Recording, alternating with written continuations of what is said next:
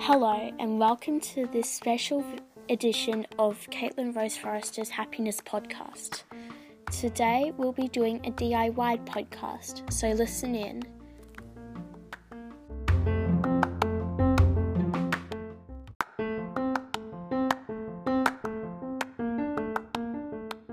Today we'll be making an happiness bucket. The things you'll need are a square bit of coloured paper of your choice, lots and lots of A4 bits of just plain white paper, permanent marker, and coloured textures or pencils.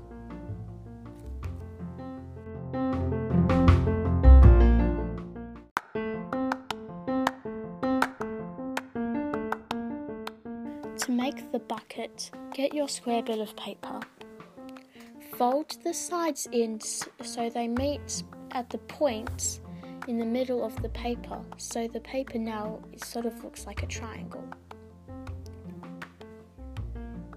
Then get the bottom bit of the paper and fold it up about an inch from the top and fold it back behind with the pointy bit. Secure with sticky tape. Now that you've made your bucket, let's get on to making the notes that go in the bucket.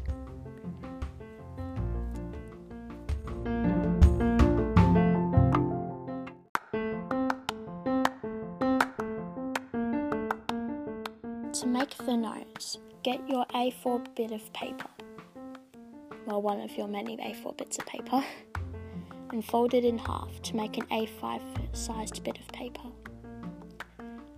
Fold in half again to make an even smaller rectangle, and then in half the other way. Unfold completely so you have eight folded bits of paper. Cut them out and do that for all of your A4 bits of paper until you have about 60 notes. You need quite a lot. Once you have them all cut out, you have to write a positive message using the permanent marker. It can be something like be happy or if you're sad, go to your happy pace.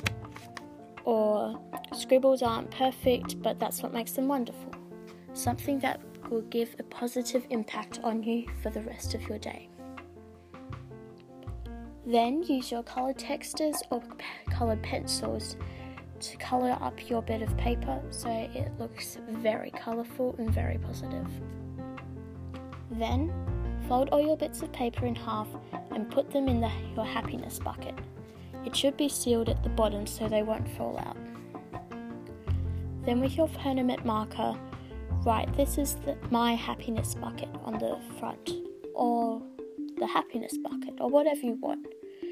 You might even want to use some washi tape to make it happier. This is all for today. I hope you've enjoyed this very special DIY edition for my podcast. And by the way, I forgot to tell you yesterday, but my podcast will now be a fortnightly podcast, so it'll come out every second week. Please follow me on Instagram at the Kensington Book Reviewer and be happy.